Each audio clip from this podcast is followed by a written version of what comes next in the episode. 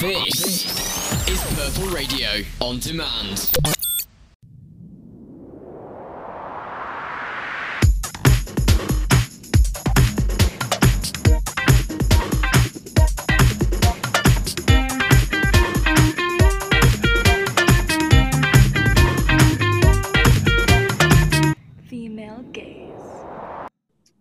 Guys, welcome back to the Female Gaze, episode six, I believe. And this week we've got a super special and exciting episode, um, tying off of some of last week's topics when we touched on uh, Michaela Coel and I May Destroy You. Me and Lauren were kind of brainstorming like, what do we talk about this week? And we thought we'd talk about film because we're both kind of involved in the sort of film theatre community, or we are big fans of it. Um, and we have a wonderful guest with us today. We've got Natasha from uh, DUFT, and she is the publicity officer for them. Say hi, Natasha. Hello. Yeah, we're really excited uh, this week to have this conversation because I feel like it ties in very well with it being award season as well, which we, we briefly touched on last week, but we will hopefully get to grips with a little bit more this week about women's kind of position in, in Hollywood and in the awards circuit in particular. Um, but first, it's that time of the week again, Chloe, where I ask you who It is that time of the week. Who is your woman of the week this week? Okay, so on the day when this is being recorded, the 12th of Feb, um, it is two days before Valentine's or Valentine's Day, as we like to say. Um, but it was also Chinese New Year. Um, so happy Chinese New Year or happy Lunar New Year um, to anyone out there who is listening. Um, even though this will be a week later, um, I hope you ate really well as well. So um, I was kind of thinking uh, about kind of my family and like reaching out to my relatives as well. And I got thinking about The Farewell, which is an incredible movie, Lulu Wang. And yeah, I've got like a duo woman of the week, Lulu Wang, who directs the movie, but also Awak who plays Billy, the protagonist in the movie. Um, just such a brilliant, brilliant role. And I think for people who are familiar with Awak work, you've probably seen her in Crazy Rich Asians, but she's often like attributed the comic side character, um, and she's very um, well versed in terms of comedy and theatre um, and musicals, but like blows away, blows my mind, in fact, with the kind of like representations of um, grief and love that she can portray on on screen. Like such a gorgeous representation such a gorgeous soundtrack as well actually. Shout that out too. And would recommend everyone to watch that um, even though it's a little bit of an old one but definitely one worth rewatching. I rewatched it over christmas next to my mum and i was just like don't touch me. I, there's, so, there's so much happening i think i might cry if anyone touches me right now um, but she really enjoyed it too so yeah who is your woman of the week this week lauren so you said at the start of the episode, Chloe, how we kind of we obviously met doing theatre, and that's a big part of of who I am and what I'm interested in, and how that kind of crosses into the film world a bit. So my woman of the week this week is Emerald Fennell, who I don't I think lots of people will have heard of and in lots of different ways. Um, so she at the moment is getting recognition as a director um, and that is again the Golden Globes, which we will talk again about in, in a little bit. Um, but she's kind of directed and she's written. She wrote Killing Eve. She's written, I think she has written a new film at the moment, which I believe is doing really well called Promising Young Woman. And she's kind of done amazingly as, as a creative, but is equally really, really well established as, as an actress. Um, she, lots of people I know, uh, lots of our really good friends will know her from Call the Midwife. Um, she is also in The Crown. She plays Camilla Parker Bowles in The Crown.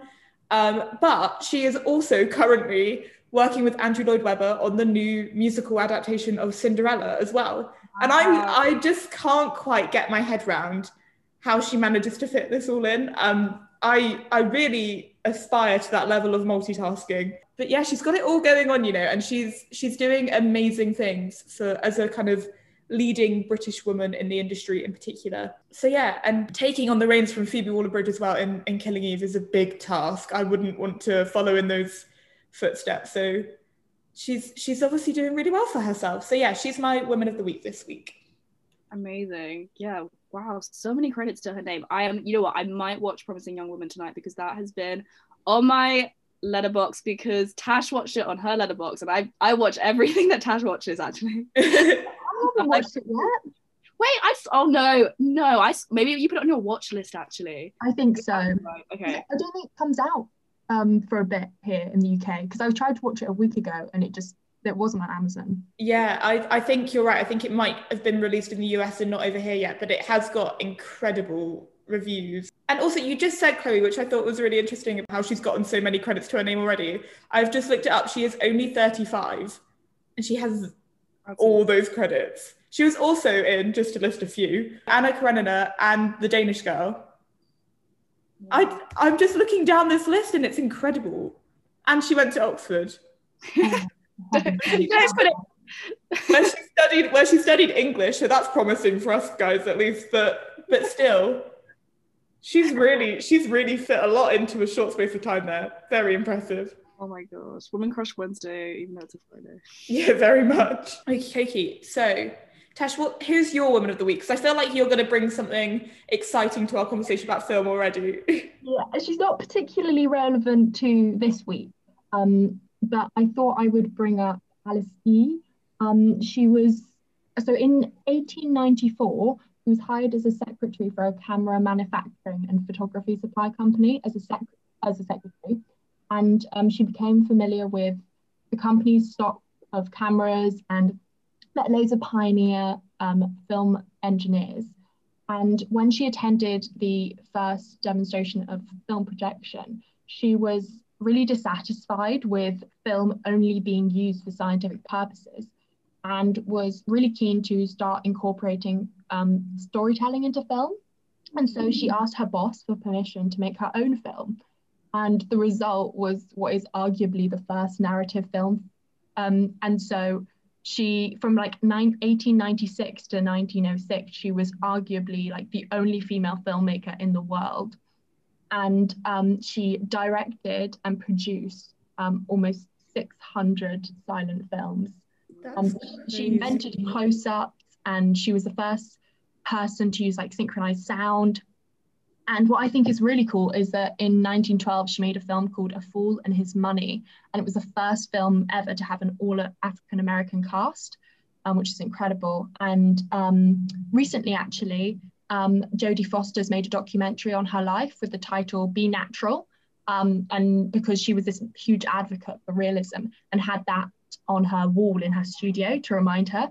Um, and I think the documentary um, kind of reminds us of how she's just simply been erased from history because she was a woman um, and highlights the incredible work that she did and how she has completely changed film forever. Um, I just think she's got the most fascinating story.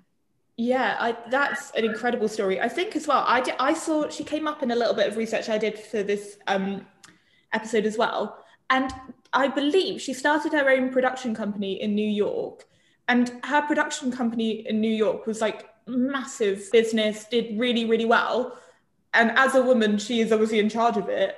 But this was ten years before women in America got the right to vote Oh my gosh. and she's Oh my already having this like major success as a as a business person as well as as a creative which i just blew my mind that she she'd kind of gone to such levels of of success It yeah, I just think it's crazy. shocking that she was, I don't know, that she had the opportunity to make that many films and um, at a time when women just didn't have so many chances. Um, and I think it's just such an inspiring story.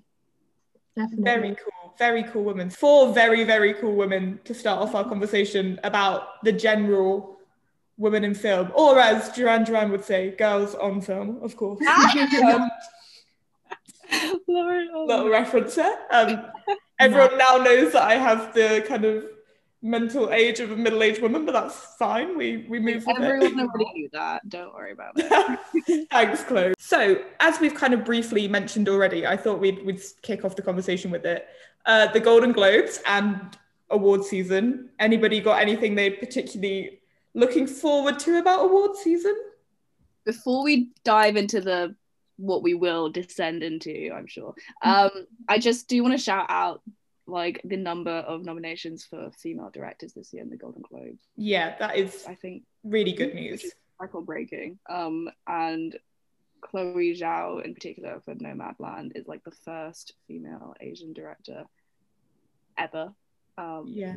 be nominated, which is insane. Um, and I think, yeah, as as Tash was saying about kind of women constructing narratives, I think there is such a wonderful kind of beauty behind female narratives or behind narratives that are constructed or um, written by female directors, female writers, um, and the kind of sensibilities and sensitivities behind them are are on the process or in the process of being recognized and appreciated. And for that, I am I am Yeah, def- thankful and excited for where things definitely.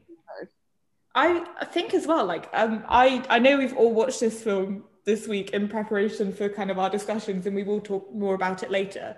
But there was a particular line in the new Netflix film, uh, Malcolm and Marie, in which she asked him, would he have shot this scene the same way if he was a female? Yes, Um, yes. Which, as as someone who has directed, it really made me sit back and wonder. I was like, what what would I have done in that position? And I think you're right. It's this different sensitivity to women's issues. Like you can put them on a stage or in a film or on the telly, but the way you approach them as a woman is intrinsically different because you can empathize in a different way. Um, so I think it's amazing that women are getting recognized for creating and and kind of channeling these narratives, but also for creating and channeling female narratives, which is really exciting. Definitely. And I that kind of reminded me in Malcolm and Marie, there's a line that goes, um, none of it is necessary, but it's all about what you want in terms of um, Malcolm's filmmaking. And it just kind of heightens the self-indulgence that surrounds filmmaking um, innately. And I think that when a man creates a film compared to when a woman creates a film, their intentions and their aims are so different. And so it means that characters are completely shaped in like completely opposing ways. Um, and that's why I think it's so important to lift female voices because then the characters that we get are always going to be so much more realistic and relatable. Yeah, I, I think that's really interesting leading into this conversation about possibly the more negative uh, representations of the Golden Globes this year as well. Um, I know a lot of people have kind of tried to antagonize the situation with I May Destroy You by kind of opposing it to Emily in Paris, which has got a nomination. And I think um, Emily in Paris was the the show was created by a man. And I think this presentation of a woman as appealing and as living a kind of dream life, as opposed to what was a very raw presentation of discovery of a sexual assault story. Um, and I think antagonizing those two things is really interesting. It's like, what do we find tasteful almost? Does that make sense? I think the fact that we're rewarding women for present for presenting themselves in a way that is kind of palatable to the audience rather than necessary and important to the audience. Yeah, I can't say I watched Emily in Paris. I've only kind of gone into my living room, seen it playing, and walked out again. But but that's not to say that it, it might not, you know, might not be of merit. Um, but I think I think yeah, I don't think the BBC or HBO for that matter have ever seen anything like I May Destroy You. That there's a single shot in it that um she speaks about that Michaela Coel speaks about in I think a Guardian um interview. And it's a very very small shot. It's a very very short shot. It's probably like maybe two seconds long. Um and the bbc has never seen anything like it. And it's kind of it's even a compromise that they even agreed to have that shot in in the tv show. Um it's yeah it's it's i don't I, I i'm kind of speechless when talking about it because genuinely i i don't think we've ever seen anything created the way i may destroy you was created i and i think it's such a testament to Michaela Coel having directed it, produced it, written it, starring in it. There is so much of her in in the show. Um, you know, she's behind the narrative, but she also is the narrative. Like she's carrying the narrative, and there's this weird kind of double strand effect where she's in it, but these things have also happened to her, and a, an audience or a viewer is conscious of that as well. And it's the show in every single way tethers you in it, it reels you in, and it there's a sense of kind of getting trapped in the show and there's a sense of feeling lost at moments the show felt like a like a horror film Um, and I think it's super interesting as well how a lot of the black films or films with black casts have elements of the horror genre in them. Um, I think because we're so used to seeing maybe in the news narrative that we see um, associations with the horror genre, associations with shootings, with murder.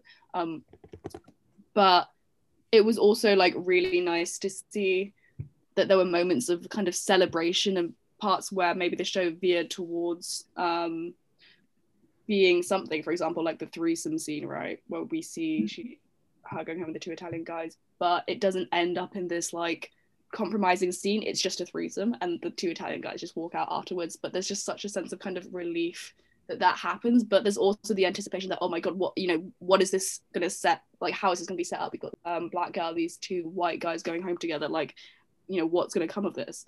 Um, and I think, yeah, as you as you say, Lauren, maybe that isn't palatable to people. Maybe maybe it's a lot for the critics or the film board. I can't really, I know I, I won't speak for them, but there's so much going on that maybe kind of higher up institutions don't want to sift through all that. However, I do feel like the ordinary person absolutely does. Mm, I think I was going to say it's interesting that you bring out this kind of co- the difference between the ordinary person and the critics. Um, it's the American Film Association, I think, who run the Golden Globes. And I think um, mm-hmm. part of the reason I bring it up is this culture in Hollywood that I think we we need to discuss as a kind of preface to the rest of the conversation. In the again, like we sort of touched on last week, you have these comedians who go up on stage and they kind of take the mick out of the situation and and particularly take the mick out of I've I've watched a lot of the Golden Globes kind of opening monologues mm. or kind of comedic performances and a lot of it is kind of taking the the mick out of the whole culture in Hollywood. There's a particular one um, with Seth Meyers, I think, who in which he basically goes around the room and is like, "You can't speak anymore. You can't speak anymore because what if you say something? What if you say something that you're not supposed to say?" And it's basically taking the complete piss, for want of a better word, out of the yeah. fact that Hollywood is kind of riddled with these sexual assault scandals and particularly men in positions of power taking advantage of females around them and you've got this whole kind of like casting couch culture and all these sorts of things is it not palatable because it reflects something too close to home that's so interesting mm. because i think in regards to i may destroy you it was such an incredibly challenging watch and um, it raised so many questions about rape culture and sexuality more than any show I've ever watched. And I was listening to Michaela Coel being interviewed by Louis Theroux, and he was kind of asking her, you know, what does what what were you trying to say? Um, and especially in terms of, I think was it when um, uh, when one of her friends was went on a date with a girl, even though he was gay, and yeah. then basically um, she found out and was so distraught and i think it kind of made us question whether that might have been a sexual assault mm. um, and what what it what a sexual assault actually means and basically in this interview with louis theroux she said well i'm not i'm not answering any questions. I'm just kind of handing them to people. And i think that is mm. so frightening because it, it's challenging everything that we think about sex. And and I, I think it's often quite uncomfortable for people to watch that because they're really made to think. And uh, especially the season finale for me was one of the most like astonishing ambitious inventive episodes ever on television um, personally and not only in the way that the narrative worked but also in terms of cinematography and plot and characters. And it was just so mind-boggling. And i think that definitely it's it's difficult for people to consume. Um, and sometimes i'm about to recommend the show to a friend and then i think actually do i want to like if i don't know what's happened in their lives really and um, it could be really triggering for someone um, and yeah i think that's a point to raise in terms of what we want to get out of TV and film mm. um, because sometimes people just want to sit down in front of the TV with some snacks and chill out with their friends and they don't want to be kind of provoked to question everything they think about um, sexuality and rape culture. Yeah. Um, so maybe that's why Emily in Paris did get um, nomination because it was consumed by so many people and was so popular. It's I think it's really interesting what you say here about this idea of being provoked. If we're suggesting then that the reason that kind of critics and stuff like that have been uncomfortable with giving it the credit that we all deem it deserves is that kind of idea of provoking. Why do we keep having this conversation every year? Why are we not learning from those mistakes if we keep being provoked and we keep making a joke out of them? and we keep being like, oh, here we are handing women the microphone kind of in a very ceremonial mm. way. But then we still just can't fathom giving things kind of credit where credit is due. We why why does this happen every year? I don't feel like there's been a year in, in kind of recent history that I can remember in which there hasn't been something that's come out of an award show in which everyone sat there and gone, oh, that felt uncomfortable it's difficult. It's difficult to kind of make excuses. Not that we do, but try and make excuses for the film academy. But at least, like, at least we are seeing from like the creative directors themselves, them kind of acknowledging credit. So, um, the article in the Guardian where the Emily in Paris producer, she basically says, "You know what? I May Destroy You deserved it." Um, mm. and that's kind of like humbling and quite encouraging. Maybe you've raised the most important part of all there, Chloe. Then how much do reviews matter do we listen to them why why do they do they exist for a purpose anymore like there's this whole conversation um, going on around malcolm and marie at the moment i don't if you've not watched it are we recommending people go and watch it i would say yes from a point of discussion okay so it's the whole kind of premise is you've got this couple who have just returned home after the kind of opening premiere of of the guy's film. And there's this the whole the whole film is just them having prolonged arguments about the nature of their relationship. But there's this segment in the middle in which uh, Malcolm basically gets completely up in arms about the fact that a white woman from the LA Times has given him a review in which he which he is not happy with the content of pretty much. It's not a negative review. He just doesn't like what it says about his film but there's this ongoing conversation about whether or not this is the director who is also white talking through a black man to try and make his own issue with reviews written about his films feel relevant or important um, and i think it's a really interesting question to ask ourselves like do we pay attention to them or do we go off of what our next door neighbor said they watched last week and thought was great or like you said earlier, Chloe, like other people's watch lists, what what do we base our decisions to watch things off of? Um, gosh, God, that's a good question. Uh, okay, in regard to Malcolm Marie, I think it is interesting. So we've got a white director using Washington as a mouthpiece to issue out his or air out his issues with the reviewing the film critique community but he's doing that from a position of I don't know which film it was, but he re- he actually received an LA Times review that was not a wholly good review, but an asterisk in it, as um, Malcolm does in the film.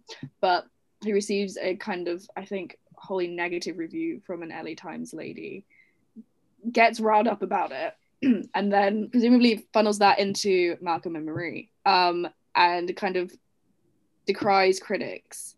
Um, and then, funnily enough, everyone's watching the film, and all the critics are like, "What is this white man talking about?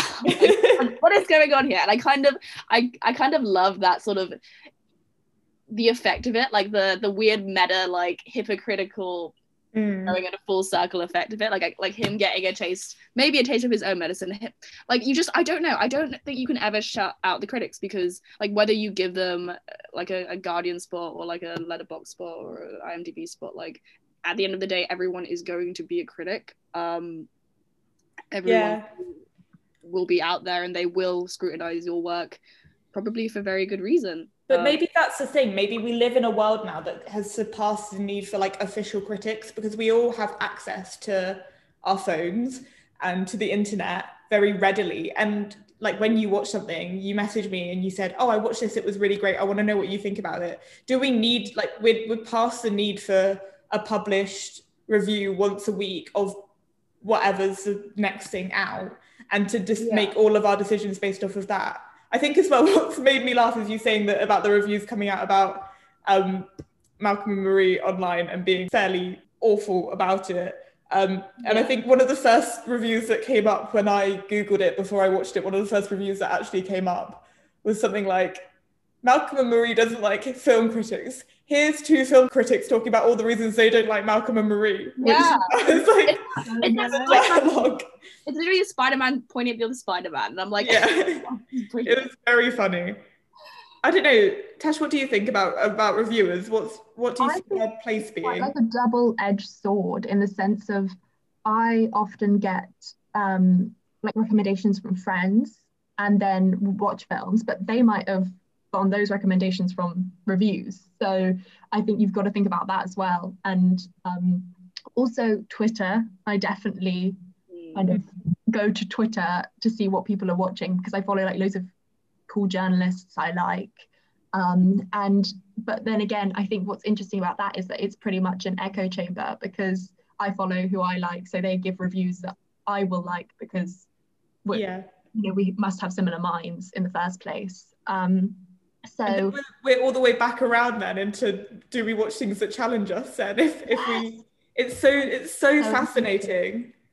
You know what? I think the fact that we're telling people to go out and watch this film after the fact that I think sort of unanimously we didn't really like the film um, is kind of a testament to like, hey, if it's striking a discussion point, if it's a, a film of provocation, then go on. You know, if it's a, a work of provocation and is inciting um, productive, I think, discussion, I think so, then yeah.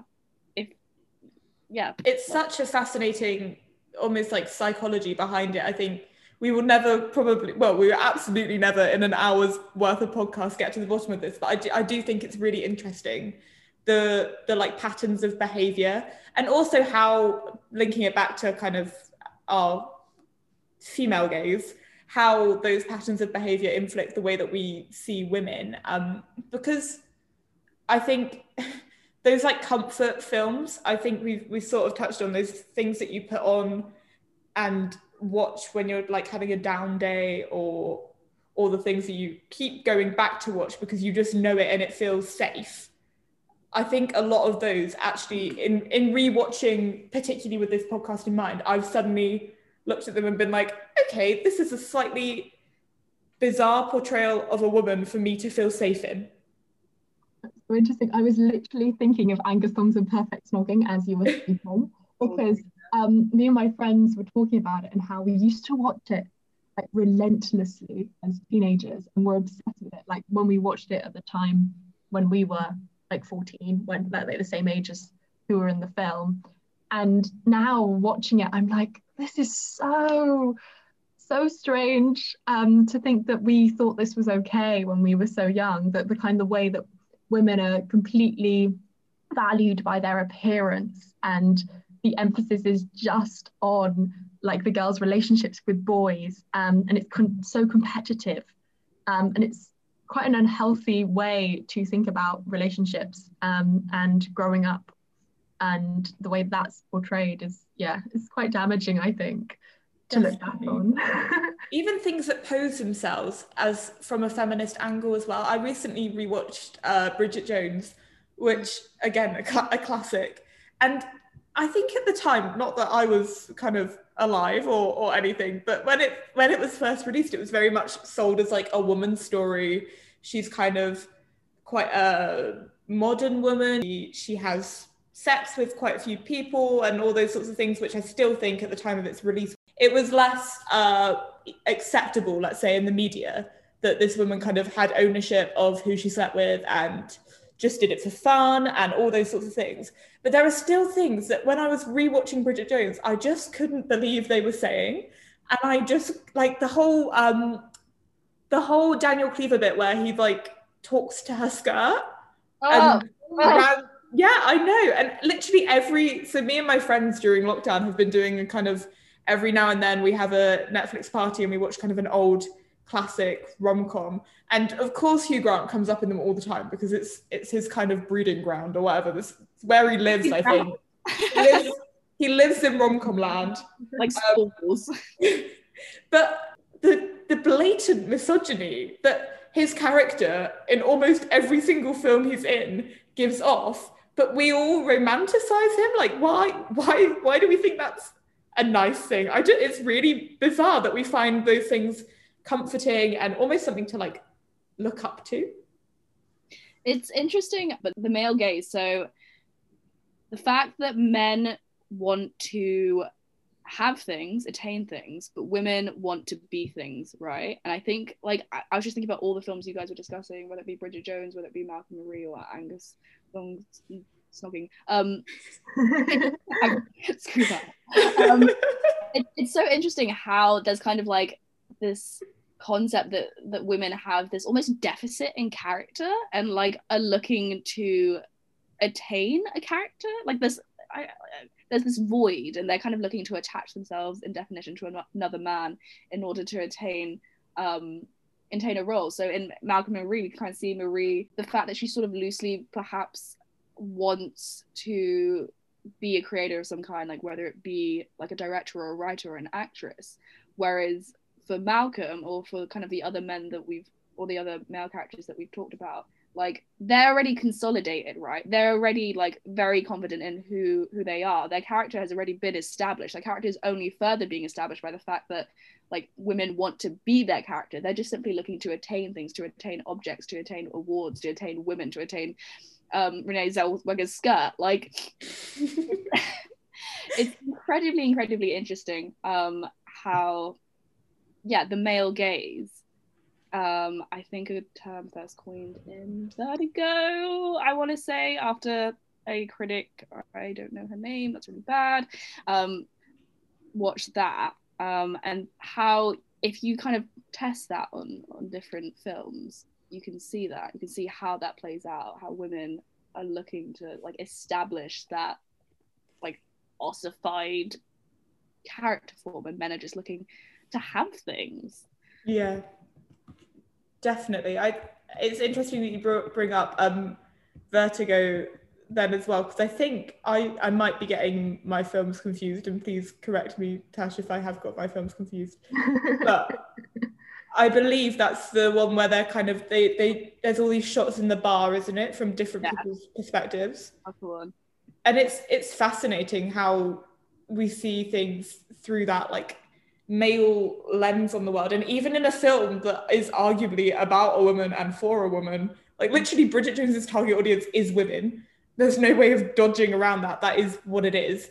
But you still see it through the kind of bizarre lens of these two men and how they view her and how she tries to change things slightly to be better for them. When bridget jones what really frustrates me is the um, way she kind of picks upon her weight all the time. Mm. and is constantly managing it in her diary. And oh, it just makes me feel so uncomfortable.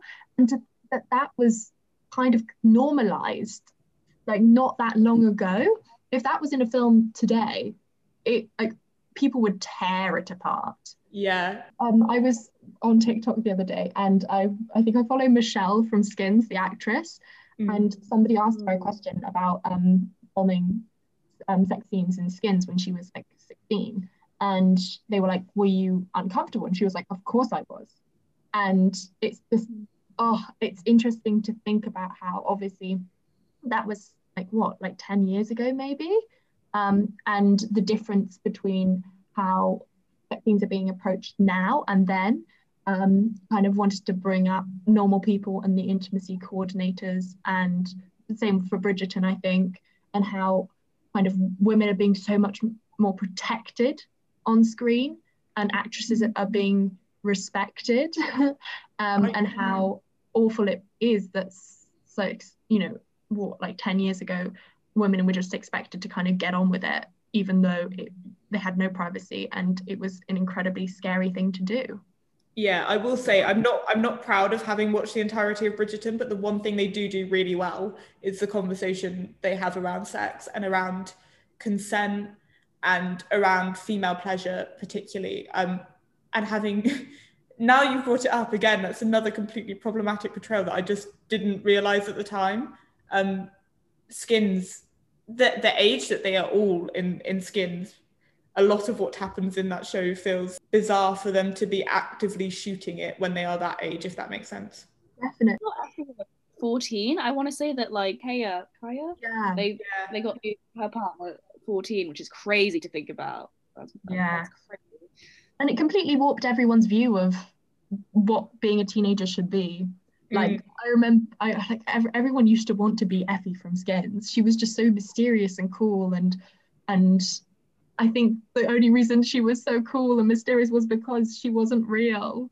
Like she is, she just is not a person. She is this kind of vapid, um, crazy portrayal of what a man clearly thinks a woman is Hmm. because she's just a manic, manic pixie dream girl. I think as well, the other thing that Skins raises is this whole concept of like the child actress, um, and I, the child actor in in as a wider concept is is very interesting. But the the kind of hypersexualization of young female actresses in that film, um, it's called He's Just Not That Into You, where the opening scenes are like this little girl who I think is like in a playground and she's crying because some boy kind of called her a, a name or pushed her or something.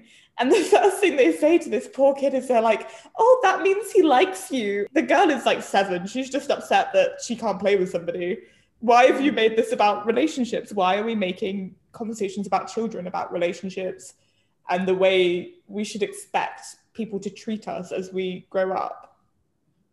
That's so dangerous. Well, I'm just looking at the still of that shot now. That's a really dangerous consolidation um, to be to be putting out into the world. To be honest, It's Oh, odd, isn't it? But, but- even like, I just think it's a it's an interesting conversation to have about like the wider implications of of viewing girls of that age in that way. We see it a lot in the film industry, I think. you see it. You see it in. I'm gonna. You see it in porn. Like, ooh, I, I don't even want to go there, but you do see this horrible sexualization of like underage, yeah, of children. Um, and I, I haven't seen Sex Education, but Sex Education do something better with portrayals of young people? Oh my goodness, it's so good. It's just so witty and funny, and I don't know, it just obviously it's a kind of hyperbolic sense of, you know, um, what sex is like when you're a teenager growing up, but it it's a lot more authentic in its attitudes than anything I've seen about teenagers before. Yeah, I think that's the thing, isn't it? I think this is what we almost need to harness from this conversation is that it's not about not representing the fact that teenagers have sex or teenagers do things that perhaps their mums and dads don't want to think about, but it's about doing it in a way that is safe and has a conversation about it and is also responsible in the way it represents the people involved. Um, and I think, again, that comes back to the choices that directors and and kind of even casting agents and people like that it's, it's holding those people accountable for the decisions they make in representing young people and the way they deal with them and so bringing up that kind of the whole normal people thing with about intimacy coordinators i think is really really important I okay, controversial, but wait, I haven't seen normal people. I know, I know, I know. What was the thing with intimacy coordinators? They they had them on set and they made sure that every like everyone felt comfortable performing sexy. Yeah, so it was kind of like a sex scene would be choreographed rather than like just shot, if that makes sense. So that they'd know that, oh, I'm going to move my leg there and then blah, blah, blah, blah, blah, blah, blah, and it's all safe and comfortable and I know exactly what I'm doing going into there. And they would have 50 50 um, female male nudity. So everything was equal. And because I think what's so interesting is that so often, like women are made to kind of take all their clothes off on screen and then men are just hardly like hardly showing any skin. And so i think that they're attempting to try and kind of change that um, which is really important and allow male nudity to kind of have the same um, screen time as female nudity. Um, but but yeah so basically with normal people i think it was just a matter of making everyone feel safe and protected which is great. even as you said that my brain immediately like sprang to that scene in love actually where they are where they're literally choreographing a sex scene or like trying to set up the, the, the camera angles for a sex scene. It's very meta. Hmm. And um, the woman who plays Stacey, Gavin and Stacey, has Oh, yeah. her top off, but the guy behind her is like fully dressed. Yes. It's like, what was the benefit in in that? Why Uh, why did she take her top off? think we, I was going to say we could go down a whole other route with Richard Curtis films yes. because um, so, my friend Emily pointed out to me how creepy um, About Time is in the sense of with the sex scene when um, he he keeps on going back in time to like perfect it. And the way in which we could almost like explore how that could be sexual assault in the sense of she has no clue that he's just constantly having sex with her over and over again in an attempt to like make him come across best to her and impress her. Uh, I, don't, I don't know if you guys know what I'm talking about. Yeah, I do. That's fascinating. I just had not considered that at all. Oh my god. That's so interesting. There's so much which is wrong with these films that we don't even think about because they are from such a male perspective. Um, and oh, love, love actually in itself. Like I love it. It's probably my favorite Christmas film just because I think it's so joyful. Um, there's so much life in that film, and yet it's it's just so horrifically controversial. yeah i think it's really interesting bringing up richard curtis as well because i think um his daughter is a major feminist voice in the I UK love Scarlett. Curtis. yeah but but you're completely right and there are so many almost subtle problematic elements in almost all of his films Mm-hmm. In the presentations of women it's it's really it's a like i feel like we could have this conversation for hours and hours and hours and every single thing you brought up that is one of those kind of classic movies that we all watch there would be 10 things that you could bring out of each of them that is incredibly problematic in the way it portrays women. Yeah, that's kind of what's wrong with the film industry. yeah completely. Okay so let's flip this conversation now then. If we've been slightly frustrated and, and low about the way the film industry is let's let's take agency ourselves as the female gaze uh, and we've spoken about award ceremonies i was thinking maybe we should give out our own awards to films that do it well what are the films that you think yes that's how a woman is that's that's portraying a woman correctly that's directing well that's that's giving women an appropriate voice in a film. Who does it well? I um I was thinking about this. I I love Booksmart so much. Um, I just think it's such a fun portrayal of female friendship, and both characters are so different and distinct. And um, I I think it's great to bring two like confident, daring women who aren't your typical popular girls to the front of um, the plot. And uh, yeah, I just enjoy it so much, and I could watch it over and over again. That's a good shout. Chloe? Um, I would say uh never, rarely, sometimes, always. Um, if anyone's seen that. Oh, I hadn't I seen don't that. think I have, no.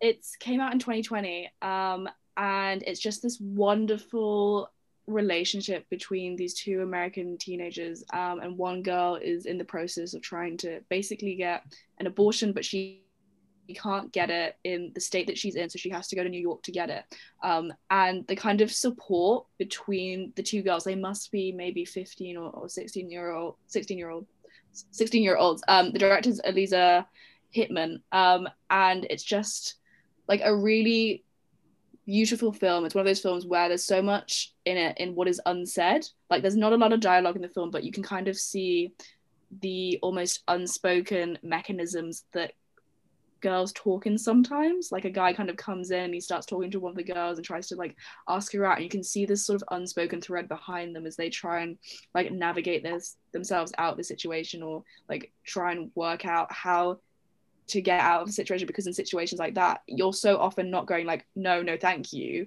or like which is another problem in itself but it's kind of like how do we sort of make excuses how do we like safely diffuse what's happening so we kind of come out of this safe and all right. Um so yeah it's on prime i think. Uh, if you can steal someone's prime and get it would definitely recommend that. That sounds like a great one. Every time we do one of these podcast episodes, Chloe, I have like 15 million things that I need to add to my watch list or read list or what about you lauren Oh, I can't believe I'm about to do this for the second week in a row. I'm about to bring up Little Women, um, which is Yeah. one of my all-time favorite novels completely but but also i thought the film was done really tastefully um, and i just think it it represents sisterhood Mhm. in such a authentic way um, which I, I really enjoy the the focus it it has on it ta- almost takes away from romantic relationships in that they exist within the little woman world and i don't know I am that person, I will own it, who has read all four of the Little Women books, which I feel like most people just read the first one and they're like, okay, we're kind of done with that. Um, but in the Little Women world, relationships exist, but and like romantic relationships exist, but they're not the most important, which I just think is so refreshing. And obviously, kind of bizarre that it's refreshing considering the fact that it was written a long time ago. Um, but I just think it's done really organically well. Also, Greta Gerwig. How did we forget Greta Gerwig? Oh, of course. Oh my yes, God. Little Woman. Frances Ha is That's one of my favorite films ever. five stars, like five stars all the way. So beautiful. I maintain that Noah Baumbach is a better director because of being married to Greta Gerwig. I maintain that Marriage Story is a better film because she is in his life, and they are also jointly directing the Barbie film that's coming out. Oh my god, I'm so excited. That's so cool. Oh my god. That's Um, so cool. mm, She she's a yeah. really really again another person who could have easily been in that Woman of the Week list about film. She, she Definitely. She's cool. She's really cool. I think what's great about Frances Ha is that Frances is so dislikable and so irritating. And ah, it's brilliant when we you can, you know, women are built to have flaws and be complicated and infuriating. Um, and I watched that film so many times. I always make my like best friends watch it with me because it's so full of love and friendship. Um, but whenever it's the scene when she's going to Paris, I'm sitting there being like, please don't do this, please, every single time. And I think that just kind of proves what a great film it is. I like what you said Yes. there. I really like what you said there about this idea of like women also uh, being allowed to be flawed. Um, Yeah. Because I think that's the one thing that shone out to me, which I think she really got right from Louisa May Alcott about uh, Little Women, is that Amy, played by Florence Pugh, is just such the perfect like casting and portrayal of a character who is deeply flawed, but also in the most like perfect of ways. I think actually watching the adaptation of Little Woman was the first time that I was like, oh, I get Amy now. She makes sense. And I think it, it's just done so tastefully in that way as well. That also, I think it's interesting because I think if you read the novel, Jo is like the shining character and everybody loves Jo and comes away being like, I want to be like Jo. But I think actually in the in the movie version, I think Amy kind of steals the limelight a little bit. I think Florence Pugh is so good in that role that she somehow she doesn't take away from Jo, but she she just shines as much as. Greta Gerwig just has the most, yeah, the, so so talented, so so excited um for the Barbie film, and just yeah, over Christmas I, I tried to watch all of that stuff, um, and it it was just incredibly incredibly rewarding. Um, Mistress America is also um, very fun um, Oh, in terms of uh, female characters. I think uh, it's it's they're, they're crazy. Okay, so bringing this to a unfortunately I we have to bring it to a close because I'm finding this conversation so fascinating. Um, I thought maybe we could do a quick what we have been watching and then following on from that, what people should go and watch after they've listened to this podcast. So there are a couple of films we've already sort of discussed Malcolm and Marie. The other thing that I know we've all watched this kind of week is The Dig. oh my gosh, we haven't even spoken about it. haven't even spoken about the dig. And we had such an interesting conversation before recording this podcast about the dig. Does anyone want to kind of touch on thoughts and feelings? Oh, yeah. it's another one. Would tell people to watch it. Um, it is a good film. Um, the first half I found incredibly rewarding. I think it's interesting. It's just a really incredible topic. I think the film We should probably of- say what the topic is actually. yeah, yeah, it's basically about the biggest archaeological discovery um, that England, maybe even Europe, has ever seen. Um, they discover these extensive Anglo-Saxon remains in Sutton Hoo in Suffolk um, and find a whole ass ship, which is incredible, so cool. Um, and sort of wish they would have stuck with that topic a little bit more rather than. Mm, What, what happened after? yeah, I don't want to give any spoilers, but uh, they use certain female characters. if you don't want spoilers, skip forward a, like a Yeah. minute now, Yeah. and you won't get spoilers because I feel like it's important to talk about. yeah, Basically- Lily James, um, who plays Margaret, uh, last name escapes me, um, and is credited with finding like one of the first artifacts from from the dig. They could have gone down the, the route of kind of her incredible career and what she contributes to the discovery of the remains, but they end up making making up a romantic narrative for her with a male character who doesn't, I believe, appear or exist in real life. Um, when I think, like in my opinion, they could have gone down the route of kind of sticking with just like the fact that finding old things are really cool, and that and how, as you Lauren said um, before before this podcast, um, how women kind of feature in like the archaeological community, what their role is in that, how they're excluded, rather than going like, let's talk about um, this clandestine relationship between yeah, these characters. I think that's yeah. You what I my kind of overwhelming thought from watching it. Um, and I I really enjoyed the film as a whole. So again, I really do recommend people go watch it. But they raise they like tiptoe around the point that she is a woman in the world of archaeology. They literally have a conversation in which she's like, "Thank you so much for me reading my report. Thank you so much for asking me to be here." And the guy turns around, and he's like, "You're here because you're light, and I don't want the boat to break." Um, and they they like they're on the edge of having such a meaningful, wider conversation.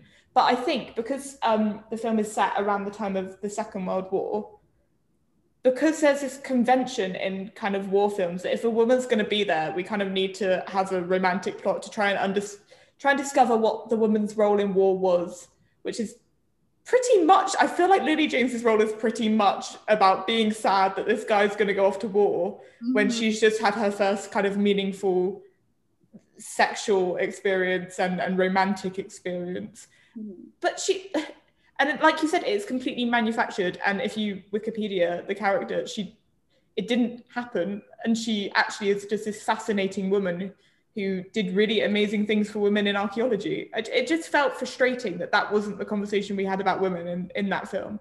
That's so true. And I, I'm really frustrated about the fact that Carey Mulligan playing um, Edith um, meant that the the character was like 36, whereas in real life Edith was 56, and it just complete like was such an inauthentic kind of representation about what actually happened. Um, and I, it just frustrates me when they kind of force women to be younger in films because I was listening to a podcast with Jameela Jamil, who was basically saying that in Hollywood, there's almost this thing where women kind of like switch off at 30, they're not allowed to be on screen. And why is that? Like, why can't we see older characters on screen? And me and Chloe um, have chatted about 45 years and how that was such an exciting watch because it was kind of allowing us to see this relationship between an older couple. Um, and that was the focal point of the entire film. And I just don't think we see that often at all. You're right. It's kind of like there's all these new up and coming actresses, and then there's Meryl Streep, and that's about it. Like that's and it's such an interesting. I had a conversation today with somebody talking about actors, um, and they they used the phrase to me because you know time is of the essence with actors, and it, like the fact that that's just what we accept. We're like, okay, well, you kind of got this span of I don't know 20 years to be an active creative and then after that, you need to have made enough money by that point to live off of because you're not getting anything substantial past that point. It's so interesting. Like, why, why can't we have women play the age they really are? Why does and the conversation about Edith in particular, I think, is fascinating because Carey Mulligan is well known as. I mean, her, I'd say the role that she's best known for is probably Daisy in Gatsby, and everybody knows what Daisy in Gatsby is supposed to look like. So why why have we completely changed the appearance of a 56 year old woman to make her almost glamorous? And it wasn't a story about being glamorous at all. It was a story about dying, pretty much.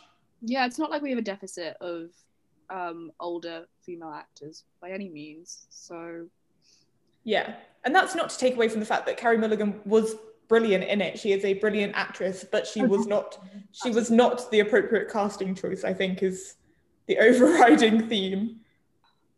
Okay, so films that you think people should go and watch after this. Anybody got a shout on that one? I think if we're talking about women in film, then I definitely recommend Thelma and Louise, Muriel's Wedding, um, what else? Like Baby Teeth that's just come out. I really enjoyed that. I thought that was oh, that's good. That's good. Yeah, yeah. Um, Rocks as well. It's on Netflix. Um, an incredible portrayal of young teenagers in London. Um, quite heartbreaking. Definitely don't watch if you don't want to shed a few tears. um, I'm trying to think. What do you guys have any other ideas? I'm gosh, I feel like we've whizzed through so many. My head's about to explode. Um, God, I would just say anything Greta Gerwig is in generally. Oh, Uh, and, uh, anything uh, Celine Sciamma, yes, oh yes, yeah, of definitely. Yeah. She's got a new film coming out, which is really exciting. I'm so excited about. Um, yeah, I think most of her stuff, if not all, is on Mubi. Um, Yes, so definitely. go for that. Um, yeah. Yeah. I'm I'm gonna I'm gonna go for some new releases then or things that I'm looking forward to watching. Um, and I think Promising Young Woman is is one of those. I think that sounds really interesting. Uh, Moxie, which I mentioned last week, really looking forward to.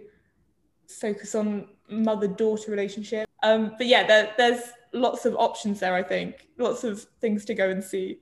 And also, Tash, I think this is a nice segue into have you been working on something that we could possibly see in the future? Yes, um, me and my friend um, Rosie um, co-wrote and co-directed a film over summer, um, and it's just it's a short film, so it's only like 15 minutes. Um, but we're basically exploring that kind of time between school and university when it's a bit confusing and you're kind of being independent for the first time properly, and you're um, waiting for university to come along. Um, and it's about a young girl who comes back from a holiday to find that her best friend has gone off on this wild romance with the boy of her dreams and kind of replaced her with him. And it all seems too good to be true. And then, of course, it is all too good to be true. And um, the, I think the girls are kind of forced to acknowledge the fact that their love for each other is far more powerful than any like fleeting summer romance could be.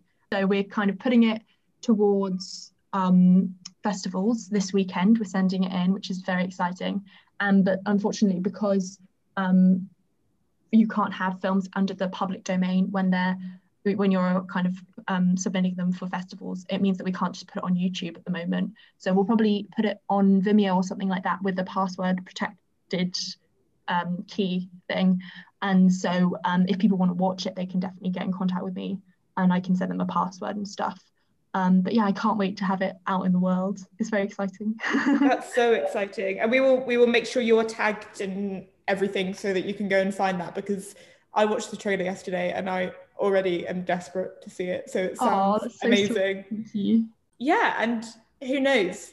I reckon a few years down the line, Golden Globes, and uh, and maybe we'll start listening to them again at that point. Definitely. Amazing. It's been so lovely to have you on the podcast and such a really, really fascinating conversation that I'm sure we can, I hope we can come back to again. I think there's so much more to be said on this topic. Definitely. Because the film industry is changing all the time. Like as we were saying with Bridget Jones, how much films have changed since then. And of course, like in a few years' time, it'll change all over again, hopefully for the best. wow, this has probably been one of my favorite episodes to record today. Um, yeah, uh, thank you guys for listening. Thank you so much, Tash, for coming on board and having a chat with us. Um, yeah, always, always a pleasure. Uh, I will shout out Tash's Letterboxd because she does the best reviews. Thank you. I, I, I do try hard with them, I can't lie. Trying to be witty. They are they're brilliant. I think me and Tash, we kind of clicked over lockdown and we're listening, we were watching the souvenir and we were watching a lot of films. And I yeah, you recommended 45 years to me, which you spoke about earlier, but she has the most wonderful recommendations. Um, and such a like insane outlook and beautiful commentaries on films. So yeah. Thank you. Oh, thank for you. coming on board. Um, thank you guys for listening. We will see you guys next week uh, for a very, very exciting episode about women in STEM, um, which will be, yeah, I- I'm psyched for that. But till then, uh, hope everyone has a wonderful week and a wonderful weekend. I've been Chloe. You didn't sound that sure then. I never am. It all together. uh, I've been Lauren, and we've been the Female Gaze. Thank you so much for listening. Thanks, guys. Bye.